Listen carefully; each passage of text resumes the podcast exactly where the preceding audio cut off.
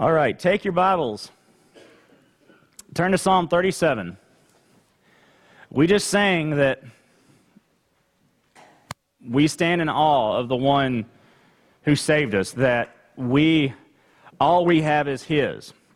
And that's a big, strong, slap you upside the head kind of statement. That's the kind of thing that that I'm afraid very often we say and we sing, and sometimes we even believe it, but we don't act on it like we should. We hold back, we get scared, we get worried. And there are a lot of reasons why. Uh, sometimes the circumstances just aren't working out the way we thought they should. Sometimes we don't have what we think we need. Sometimes we just, we're scared of ridicule. We're scared of failure. Uh, a lot of times, though, we just say we don't know what we're supposed to be doing. So rather than mess up, rather than do something wrong, we don't do anything. And that's not always a bad thing.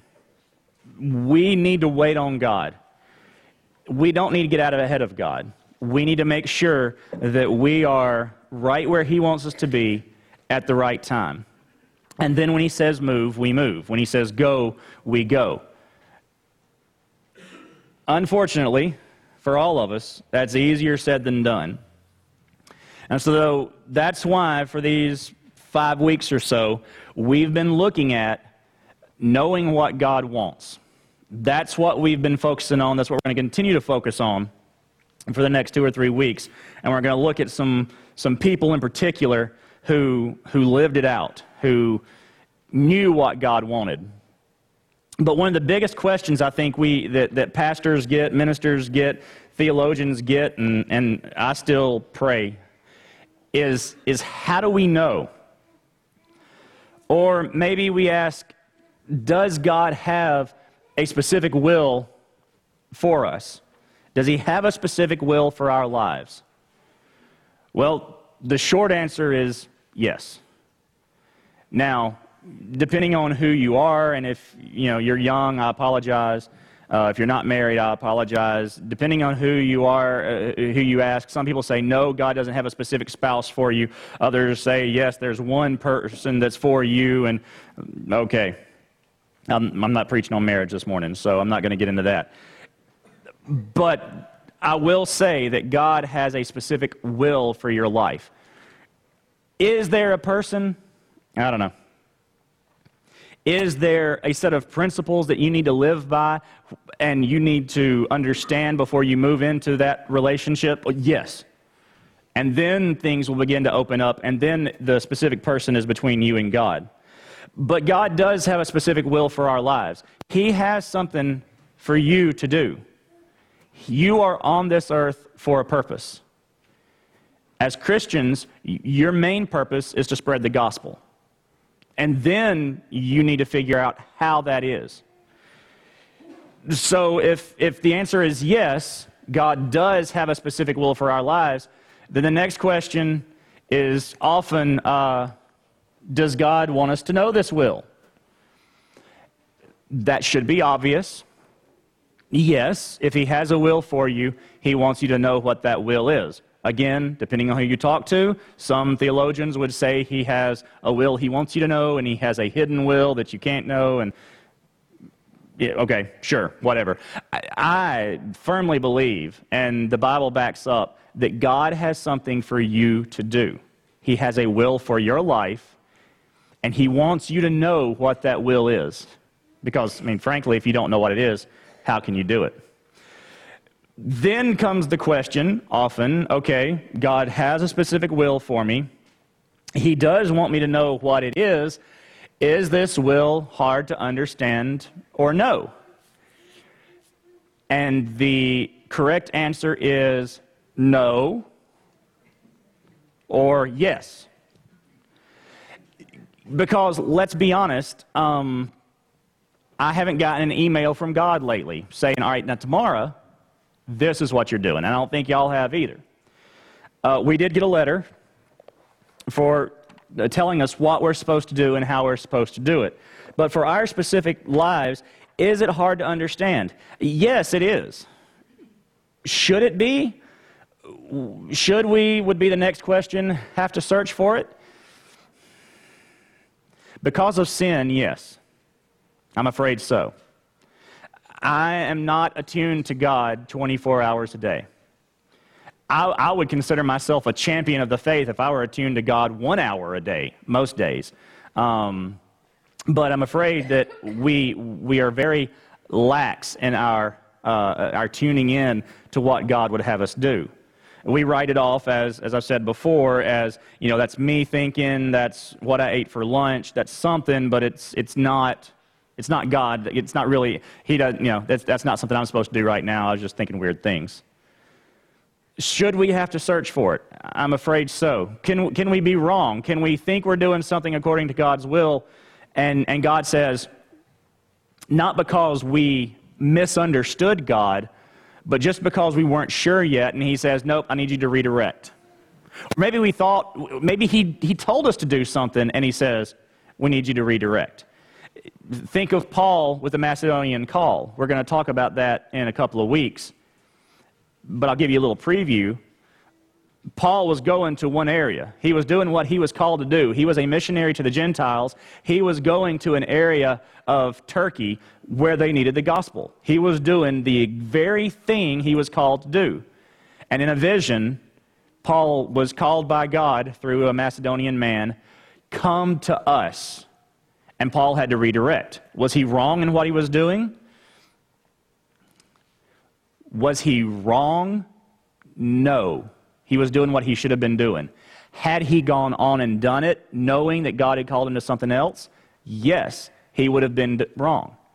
He would have been doing godly things, but outside the will of God. But I don't want to get too far ahead of myself. But that's something to think about, to, to ruminate on. And then maybe the last question that comes up is do we have to wait on God's leading? Well, duh. Uh, if you don't wait, how do you know what you're supposed to be doing? And we sometimes get ahead of God. And, and maybe that's where Paul was. Maybe I know I'm supposed to be taking the gospel. And so he went. But he didn't wait on God to tell him where. Maybe not. Maybe, maybe that's exactly the way God wanted it to work out. We don't know, and that's okay. But we can be doing what we think we're supposed to be doing and be ahead of God and not be on track to fulfill the will he has called us to or intends to call us to. So, yes, we have to wait on God's leading. So, you've got all these questions, and I've given you the answers. Does he have a specific will? Yes. Does he want us to know this will? Yes. Is it hard to understand? Yes, sometimes. Should we have to search for it? We do have to search for it a lot of the time. So, should we? Maybe not is a good way to phrase that question. Will we have to search for it? Very likely. And do we have to wait on God's leading? Absolutely. But I'm afraid just answering those questions doesn't give us very much encouragement, does it? That's not much of a roadmap. That, that answers some questions, but that could leave us more confused than, than with answers. So we're going to try to see some answers. We're going to look at Psalm 37, verses 3 through 4. Trust in the Lord and do what is good. Dwell in the land and live securely. Take delight in the Lord, and he will give you your heart's desires. This psalm is, was written by, we think, David. And, and the main focus of the psalm is actually Israel looking, or, or not Israel specifically, the righteous looking at the unrighteous and seeing the unrighteous prosper and complaining about it, basically. Why are the evil ones rich? Why does Howard Stern make billions and we make hundreds?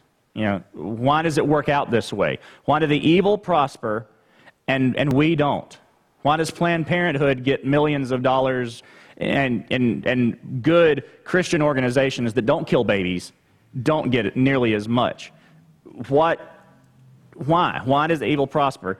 And, and through the psalm, we are told that we need to wait. Just hold on. It appears that evil prospers now, but God's got it under control. And in amongst that, we have these two verses. That when you think of the context, they make sense. But this is one of those places in the Bible that when you take it, take those verses out, and, and let me say that this is not a, a good strategy to use in your Bible study all the time. To go find a verse, take it out of its context, and then make something out of it totally away from what the Bible says around it. But this one works because what it says around it speaks to our lives. And in that, that verse, that, in that context, God's teaching us something about His will and about doing what He wants. Whether we are in the midst of an evil world that seems to prosper, or whether we are in the midst of trying to discern God's will for the next step of a church or a Christian in their lives. And to, to make sure, I'll, I'll just let you know that, you know, in case y'all didn't know, I'm not the smartest guy in the room all the time. Um, uh, if you didn't know that, Troy would have told you. Uh, he would have been happy to let you know uh, that I'm not. So I, I emailed a, a, a, professor at Southwestern. I just said, you know, this is what I'm doing. This is where I'm going with this, and and because uh, I just want to make sure. You know, you, you we all do it. You, you, you talk to the experts. I talked to an expert. And he said, Yeah, that's exactly how I preach it. So I'm not going anything outside of, outside of the realm of possibility here. But I tell you that so you know that as you read the Bible, this is apart from the sermon here for a second. As you read, don't rip it out of context. The verse is there in the midst of something else for a reason. And we have to be careful because we can take, I mean, look at the number of denominations there are today. Now, I feel like that the Southern Baptists are closest to right, not because not because I'm a Southern Baptist, but because I've studied what they believe and I have come to agree. Now, I've been a Southern Baptist all my life, but I've studied it and I've looked at other denominations and I see differences. And it's a difference of interpretation. And a lot of times, that difference of interpretation, and you hear atheists say, well, the Bible's no good. You got thousand different interpretations. Well, what we've done is we've taken a verse out of context and we've made it work for what we want to believe. And we don't want to do that. And we're not doing that here, so I'm setting your mind at ease to know that we haven't done that in this case. But we see four steps here. We see four steps in how to know God's will in our lives. This is not going to tell you what to do, okay? This isn't a sermon that if you are struggling with God's telling me to uh, be a missionary, these verses are not going to say, Go ye therefore and be a missionary. You got that in Matthew 28. I mean, your calling's there. So if you're feeling called to be a missionary, you are. Uh, just let's, I can go ahead and wrap that up for you right now. But if you're struggling with it, this isn't going to tell you specifics. These are four steps. This is a principle to knowing what God wants. Step number one, when my remote works, is to trust. There we go. Trust in the Lord, dwell in the land, and live securely. This is an imperative. God is telling us through David, trust in the Lord. You, that understood you, that you learned about in grammar at some point in elementary school, it's not there, but we understand it's there. You trust in the Lord. You dwell in the land and live securely. Now, that's the, the two ends of verse 4. It's interesting, though, that, that, that imperative of dwell in the land is Hebrew's funny. It's actually a dependent phrase. It depends, you dwell in the land when you trust in the Lord. You dwell in the land and live securely when you trust in the Lord. That second imperative is dependent on you following the first imperative. But those two go together. Trust in the Lord, dwell in the land, and live securely. Trust in the Lord for what? Well, first of all, we trust in the Lord for our salvation. That's the first thing we trust for. We trust in the Lord that He is able and He is willing to save us. That's number one. We trust in the Lord for all things, for everything. We trust in the Lord for His providence. We trust in the Lord for His control over our lives and over everything that's going on. We trust in the Lord that when something happens, He is not surprised by it.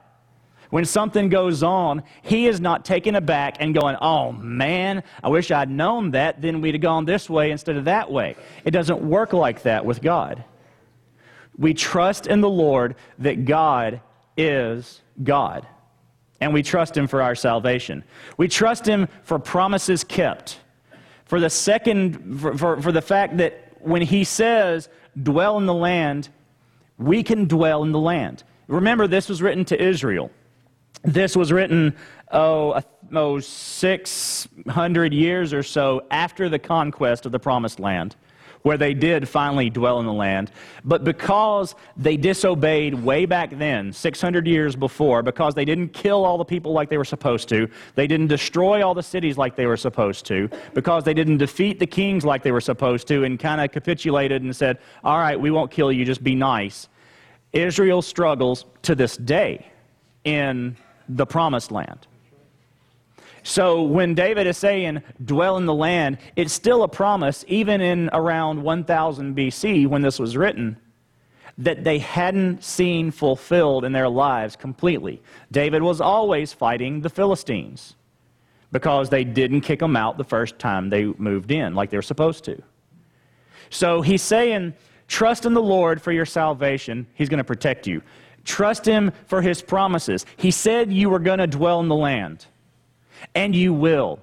See, the promised land will one day be rewarded to Israel. They will get it, but not in the way that we think.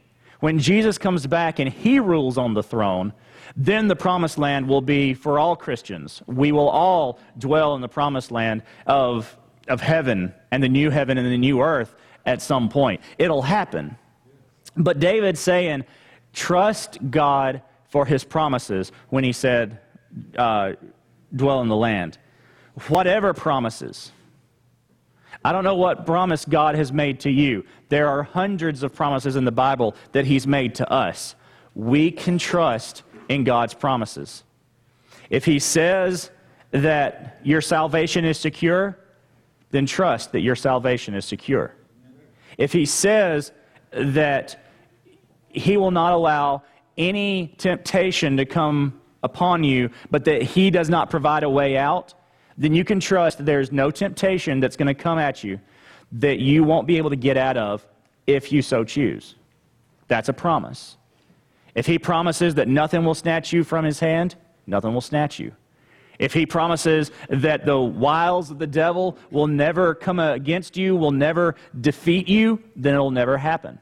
If he promises that you will suffer persecution just like Jesus did, then you will suffer persecution.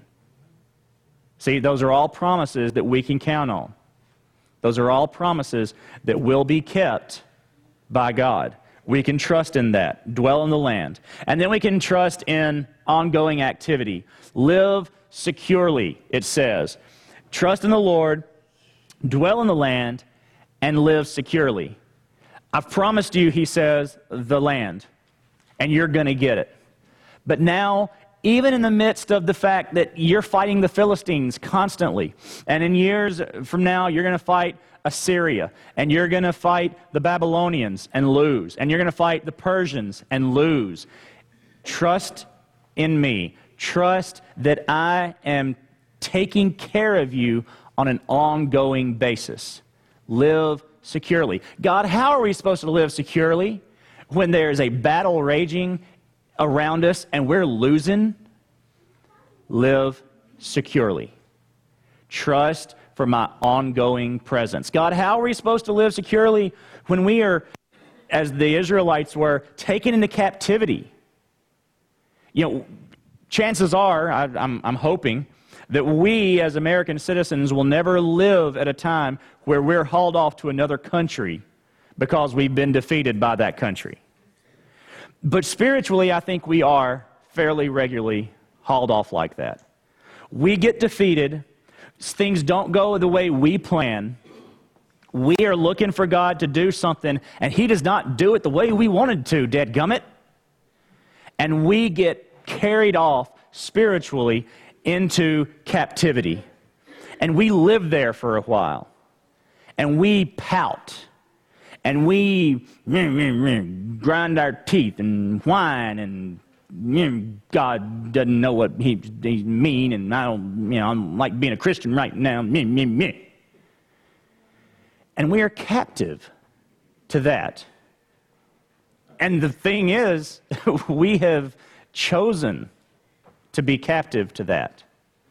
We have been led off by Satan, listened to him, and allowed him to hold us, saying, Does he really know what's best for you? Did, did God really say that? When our answer should have been, Yeah, he really did. Now shut up and leave me alone. We say instead, You know, you're right. I don't think you did. And we go over here and we're held captive. God says, Trust him for the ongoing activity. Live securely in the land. When the battle rages, when the enemies are at the gates, know that I'm there and you can live securely. Step number one is to trust. Step number two is to obey. The middle part of verse 3 do what is good. We leave this out a lot. We like grace, don't we? We like forgiveness, don't we? I can be forgiven if I do what I'm not supposed to. And if I've grown up in church, I got a pretty good idea of the do's and don'ts, right?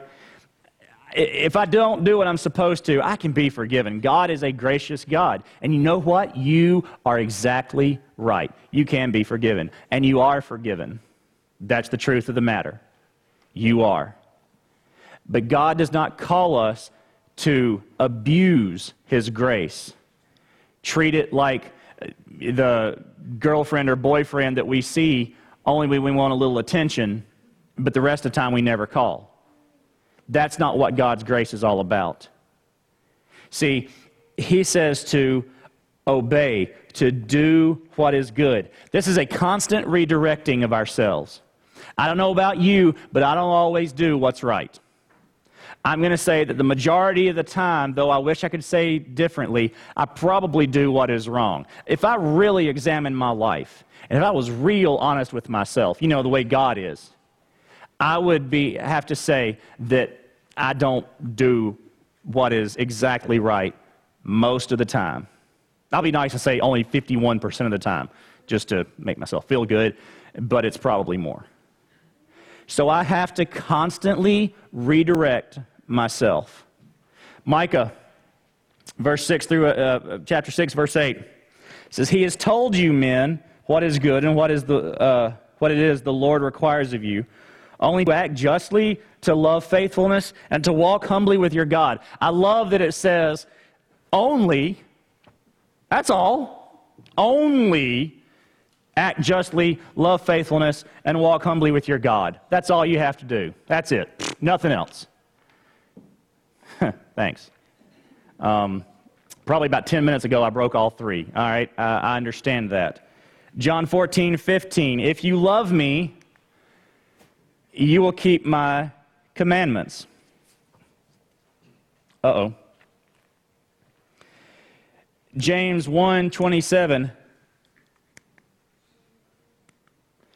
Pure and undefiled religion before our God and Father is this to look after orphans and widows in their distress and to keep oneself unstained by the world. Uh, Rabbi, what's the greatest commandment? We got a bunch of them, right? We got 10. Actually, if you want to get real honest, we got 640 something different laws in the Old Testament. I'm going to trip you up here and say, What's the greatest commandment, Jesus?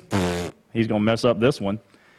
And Jesus says, Love the Lord your God with all your heart, your mind, your soul, and your strength. Oh, but hold on. The second one's just like it love your neighbor as yourself. Do you realize if we did both of those things, all the time, we would never sin. That's what's amazing. That, that's why it's just, it's funny. I mean, I, I know Jesus did not have pride like I would have, but I would have been gloating. Like, oh, oh, you think you got me?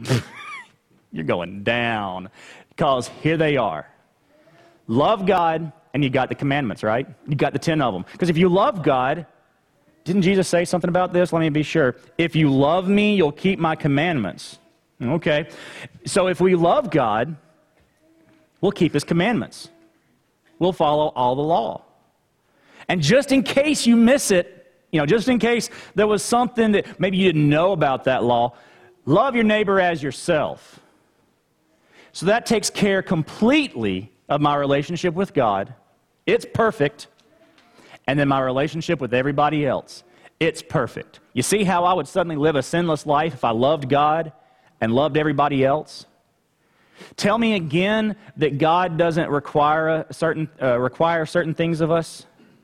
Tell me again that the Christian life is not about doing things. You know, I hear, oh, you know, the people don't like the Baptists because they're known more for what you shouldn't do than what you should do, and all that. You know, they all all they ever preach on is sin. Well, we sin. I mean, yeah, we sin, and we're not supposed to. Yes, there's grace. Yes, there's forgiveness. But if you love me, you don't believe me? It was right there. If you love me, you will keep my commandments. That's clear, y'all. So, we obey, we do what is good. Now, in all of that, don't sin, don't sin, don't sin, don't sin. I am not talking about, and don't go home and tell people that I did. I'm not talking about legalism. What is legalism, Michael? What says it right up there? My actions earn or keep my salvation. I'm not talking about that. This is a tightrope fishing line ain't got nothing on this tightrope, okay? That's big. I would love to walk a fishing line tightrope, type tightrope rather than try to walk this one because it is a hair splitting. But understand that's the way God works. You want to you want to be confused for a little while? Try to figure out god controls everything but i have free will. Okay? Those two things are both in the bible yet they seem to be button heads constantly. But god's god and we're not so it doesn't bother him this is another one of those things we preach salvation is free grace is free forgiveness is free you do not earn your salvation. You do not keep your salvation. Salvation is all in God's hands. You are told to do one thing to be saved believe. John, the Gospel of John, is ed up with it. Believe, believe, believe. That's what you have to do. And then Jesus turns around and says, If you love me, which is incidentally in John, you will keep my commandments. But Jesus, you said all I have to do to be saved is believe. And you'll forgive all of my sins, right? Absolutely. But if, but if I sin, I don't lose my salvation, right? No. And even if I sin on purpose? So I can sin all I want to, right? Nope. At this point, Jesus would say, Go read Romans. Read Romans, think about it for a little while. The tightrope here, though, that I'm talking about is we, we fall to one side or the other. We, we fall to either the cheap, easy grace that says, I can do whatever I want to and God's going to forgive me. Or we fall to the other side that says, in order to please God, I've got to do certain things. If I don't, God doesn't love me, and maybe I've lost my salvation, or I was never saved at all, or I've got to be good enough to earn my salvation. And it is very easy to slide to one side or the other. That's why that tightrope is spider web small. And to give you an answer, a perfect answer that says, I've got it, if I had it, I'd be rich because I'd have written a book. I don't. What I do understand is that we are saved by grace through faith alone not anything of ourselves, not of works, because we'd boast. It is all of God. But we are also told if we truly love Jesus, we'll keep his commandments. So we're talking about a, a, a constant conformity to Christ. Have the mind of Christ, the Bible tells us. What is the mind of Christ? Well, the mind of Christ is to do the will of the Father, to obey every command, to be perfect. That's what we're called to. So we obey. Oh, and you're going to fail. All right? So am I. That's where grace comes in. Because we have to try. We have to try. So, step two, or step one, we trust. Step two, we obey. Sounds like a song, doesn't it? Trust and obey. Step three, we enjoy. There we go. There we go. Verse 4 Take delight in the Lord, verse 4 says. Interesting. In the Hebrew, this word take delight Hebrew, you take a word and you add a whole bunch of prefixes and you add a whole bunch of different suffixes, and it kind of changes the meaning of the word. But you take those things off and you get the root of that word, and you understand something about what they were getting at. The root of the word in Hebrew, take delight, actually is from pampered or spoiled. And I don't mean spoiled like, you know, bad milk. I'm talking about spoiled like, oh, bad kids. Uh, you know, not bad kids, I'm sorry uh, like we spoil our kids. Like, you know, my mother-in-law come in and, and, and buying us all kind of stuff this weekend. Uh, that, was, that was spoiling us in a good way, very good way. Um, but that's the root of the word, that you would pamper somebody, that you would spoil somebody. And now the direction, take delight. We are pampering. We are spoiling God, which, yeah, Really? How do we do it? The Bible often talks about how we bless God. When we pray, when we come to the Father as our Abba, our daddy, God, we are pampering, we're spoiling Him. We are taking delight in God. And that's what we're told to do. Take delight in the Lord. Lo and behold, we are actually supposed to enjoy obedience. We're supposed to like obedience. What? I don't like to be obedient. I like to be disobedient. Uh, you may turn, if you would like, to Psalm 119. Uh, oh, I went too far. I mean, it's not there. Okay. Turn to Psalm 119. Yeah, I didn't. I probably didn't put it on there because it's the longest chapter in the Bible. But I just want to point out a couple of verses to you in 119. We're going to start at verse 1. How happy are those whose way is blameless, who live according to the what? The law of the Lord. In case you don't know this about Psalm 119, every group of eight verses is based on the letter of the, uh, letter of the Hebrew alphabet Aleph, Bet, Gimel, Dalet, all that stuff. And you can see that your Bible may have the, the Hebrew letter up above it. Every verse starts with that letter. But not only that, not, not only is that creative enough, every verse also has something to do, every sentence has something to do with God's law, command, uh, statutes, um, judgments, uh, using some word that has to do with God telling us what to do. And verse 1 says, How happy are those whose way is blameless, who live according to the law of God. Happy are those who keep his decrees and seek him with all their heart. They do nothing wrong. They follow his ways. You've commanded that their precept, your precepts will be diligent, diligently kept. If only my ways were committed to keeping your statutes, then I would not be ashamed when I think about all your commands. I praise you with a sincere heart when I learn your righteous judgment. Do we praise God when we learn his judgment? We're supposed to. I will keep your statutes, never abandon me. Flip over to verse 81. I long for your salvation. I, ho- I put my hope in your word. Again, his law, his, te- his uh, judgments. Verse 97 How I love your teaching. It is my meditation all day long. Verse 113 I hate the double minded, but I love your instruction. Verse 129 and 130 Your decrees are wonderful, therefore I obey them. The revelation of your words your, brings light and gives understanding to the inexperienced.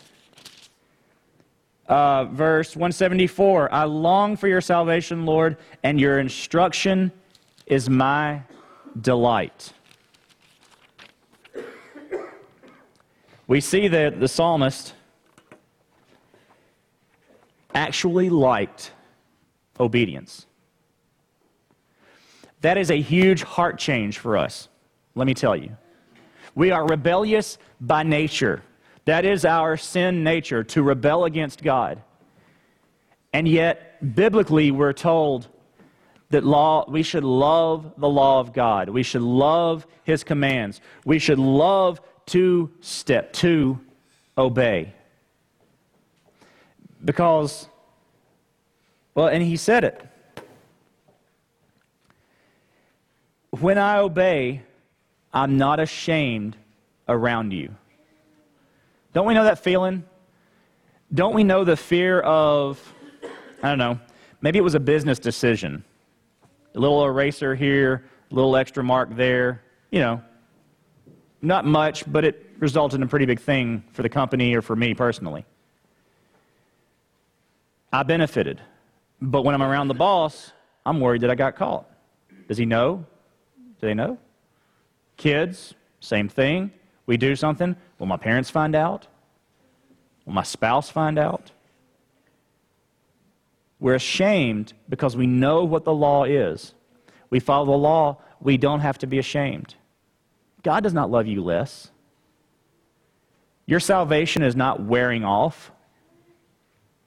You are not on the edge of the fiery pits of hell because you sinned. I mean, you are, unless you trust Christ. But you are in a position where your relationship with God is broken, is tainted. You've got issue. You and God have issues, and God ain't the issue. You can't hear God? Maybe you quit listening. Maybe you've built a wall of sin between you and Him because you did not obey, you did not enjoy, you did not take delight in God, you did not pamper Him bless him by your presence. Trust, obey, enjoy, and then step four, we act.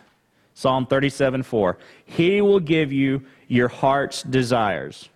That is one of the most misused verses in the whole wide world. That and judge not. Oh, we love that God will give us the desires of our heart because I desire a Ferrari. So I go look in the garage, right? That's how we want to use it. That's how a lot of people use it. If you don't believe me, watch TBN for about three hours some Sunday afternoon and listen to those preachers tell you that you can have the desires of your heart. Whatever you want. I got a jet, Jesse Duplantis will say. Yeah, I used his name. I got a jet because I love God and you can have a jet too. He's Cajun. Uh, he's right down the road from Baton Rouge.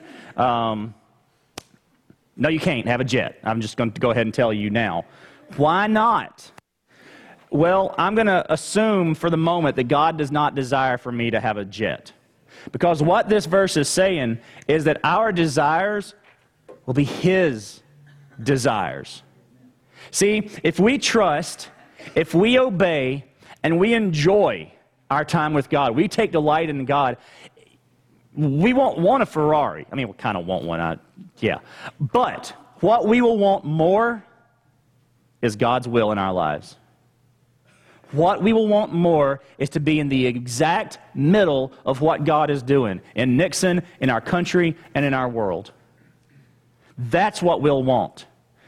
We will want His desires. And then, and then this is the phenomenal part to me, we're free to act on those desires. See, that's that, oh, that's tough. Because we can get a little messed up sometimes. You know, we can say, well, God wants me to be happy. I've heard it. You know, I've, I've heard it. Primarily, you hear that in, in the midst of a divorce. Well, I just know God wanted me to be happy, and I wasn't happy with my ex. Where does God want you to be happy? I'll ask that first. Where, where was that one? But number two, are you sure? And I'm not just talking about divorce. I'm, I'm, not getting off on that. I'm talking about anything. That was just an example. So, you know, if anybody are getting your getting riled up, don't. I'll preach on that later. Are you sure that your desire was God's desire? Did you get the other three things right? Did you trust? Did you obey? Did you enjoy? Because we are real quick to say, God wanted me to have it. God wanted me to have, okay, it wasn't a Ferrari, but the new car. I'm bad about it. Look, we, we have struggled in the past financially. We all have. And we all get to that point where finally things ease out a little bit, right? You know, we, we got a little extra coming in. We've, we're, we're paying the creditors enough that they at least quit calling. Um, and then we get a little extra money, so what do we do? We blow it. And what, what do we say? Well, we've lived, you know, it's been bad for long enough. We deserve that. I sound like Dave Ramsey now, don't I? Sorry. Um, but actually, I think I sound more like the Bible. Because we don't deserve anything. Was God's desire, was that God's desire for us to spend all that? Maybe, possibly. But did we check first? And again, that's just one example. God certainly doesn't want me to go to Africa on the mission field. That's not God's desire for my, uh, that's not, not the desire of my heart. Right? I don't want to get killed. Y'all, these, this last week, and it was on the slides earlier um, for the library. I read through Gates of Splendor. Uh, uh, I had never read it, I'd seen the movie. Um, I knew a lot about the story, but I'd never read Elizabeth, Elliot, Elizabeth Elliot's book. And uh, I encourage you to read that book. And that's what the slide said, was read that book. As we move forward as a, as a church, you need to read that book. The story of, and Sorry, a lot of y'all are old enough to remember this. I'm not. Um, Elizabeth Elliot and four other, Elizabeth Elliot and her husband Jim, and four other missionary couples went to Ecuador as missionaries.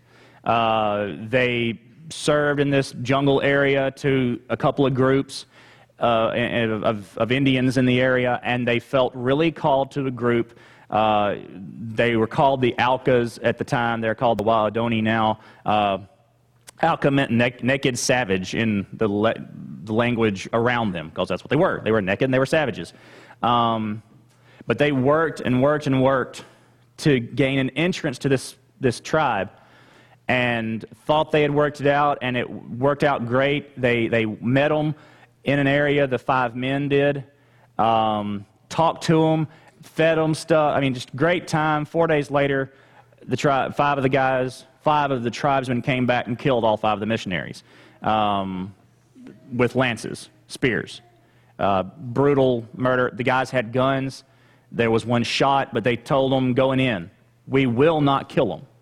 We will die first, but we will not shoot them. You've got to read the story. Why am I telling you about it now? Well, there's another book on the screen as well called And the Word Came with Power and it's not in the library yet. It should be there this week. It also is about a missionary endeavor and the work that goes on. Our desires, Elizabeth Elliot's desire, desire, if you asked her, was not to see her husband Jim killed. And if you don't know Jim Elliot, uh, he's the, the phrase that we hear, and I'm going to mangle it because I don't remember it exactly. Uh, he is no fool who gives what he cannot keep to gain what he cannot lose. Did I do it right?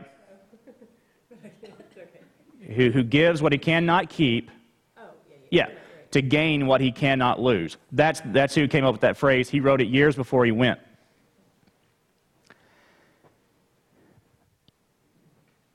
God's going to call you to do some things that, that you're going to say is not your desire to lose a spouse in that way was never her desire.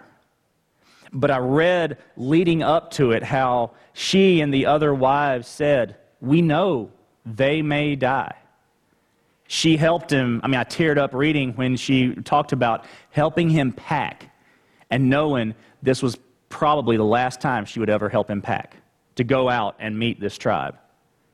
The, the, Nate Saint, the, the pilot of the airplane that flew over the jungles and landed on a sandbar, basically in the river.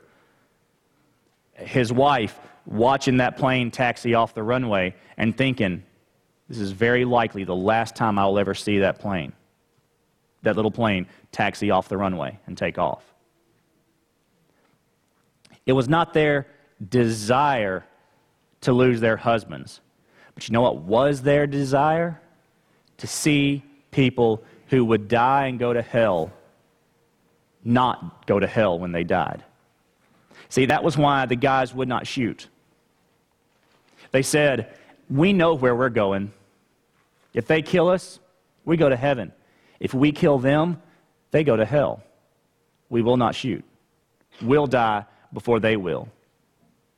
Their desire was not to die, their desire was to do the will of God.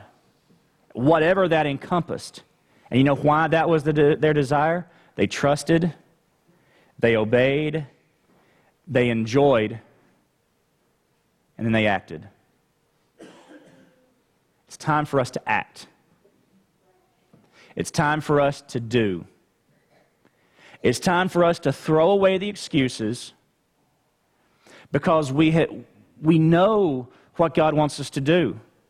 Maybe we don't know how yet. I'll grant you that. But the Bible is clear on what we are supposed to do. Let's do it.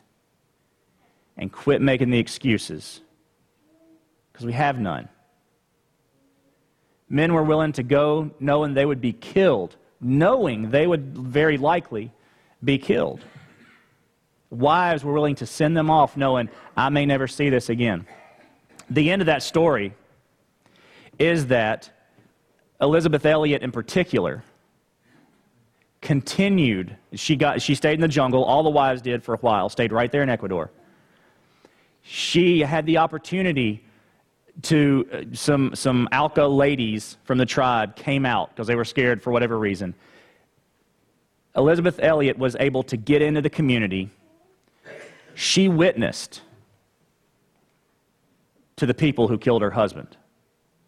She loved the people who killed her husband. The people who killed her husband came to know Christ. The entire tribe. Her little boy, I'm sorry, her little girl, grew up playing with the children of the people, of the men who killed her daddy. Nate Saint's son, Steve Saint, later on became a pilot uh, and, and went to the mission field.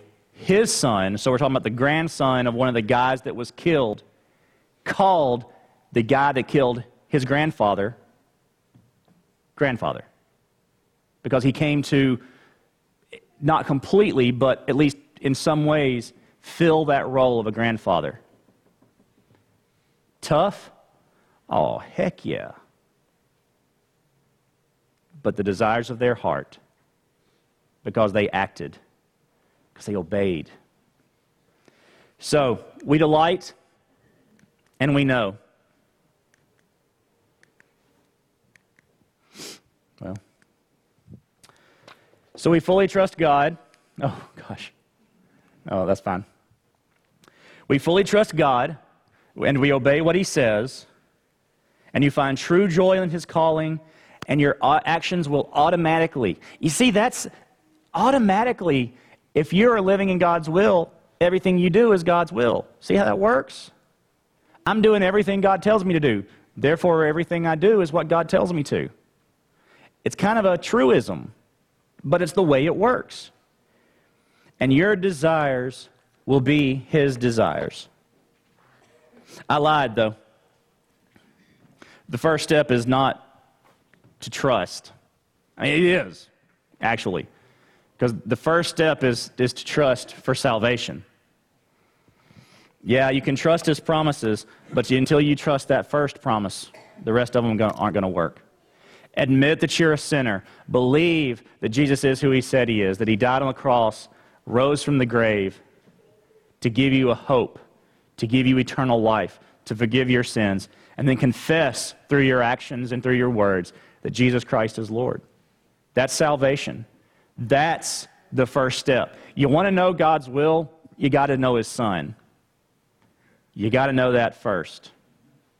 I've seen a bumper sticker, can't find Jesus, look for his mother. No, look for Jesus. For, look for Jesus. Because if you seek him, you'll find him. He's there. He's waiting. He's not hard to find. God's will, all the things of where in the world are we supposed to go? God, what am I supposed to do? Am I supposed to be a missionary? All this stuff. Okay, that might be hard to figure out. It is not hard to figure out whether or not Jesus wants your soul, because he does. Jesus wants to save your soul. Let's get that right, and the rest of it will work out. Let's pray. Father, thank you for your salvation. Thank you for your love for us, God. Thank you that you have provided a way. And we pray that today that you would give us the opportunity, that you would, you would work on the lives and the hearts here this morning, that souls would be changed and that we would be obedient. Father, use us, change us. Let us live in your will so that we're there to obey and act as we should. And we pray it in Jesus' name. Amen. So, what is your decision today? What are you going to do? What is God calling you to? Maybe you need to accept Christ. Maybe you need to be baptized. Maybe you need to join our church. Maybe you are struggling. Maybe you know that what we're doing as a church, the vision that we have of going forward around the world, that's something that you need to be involved in.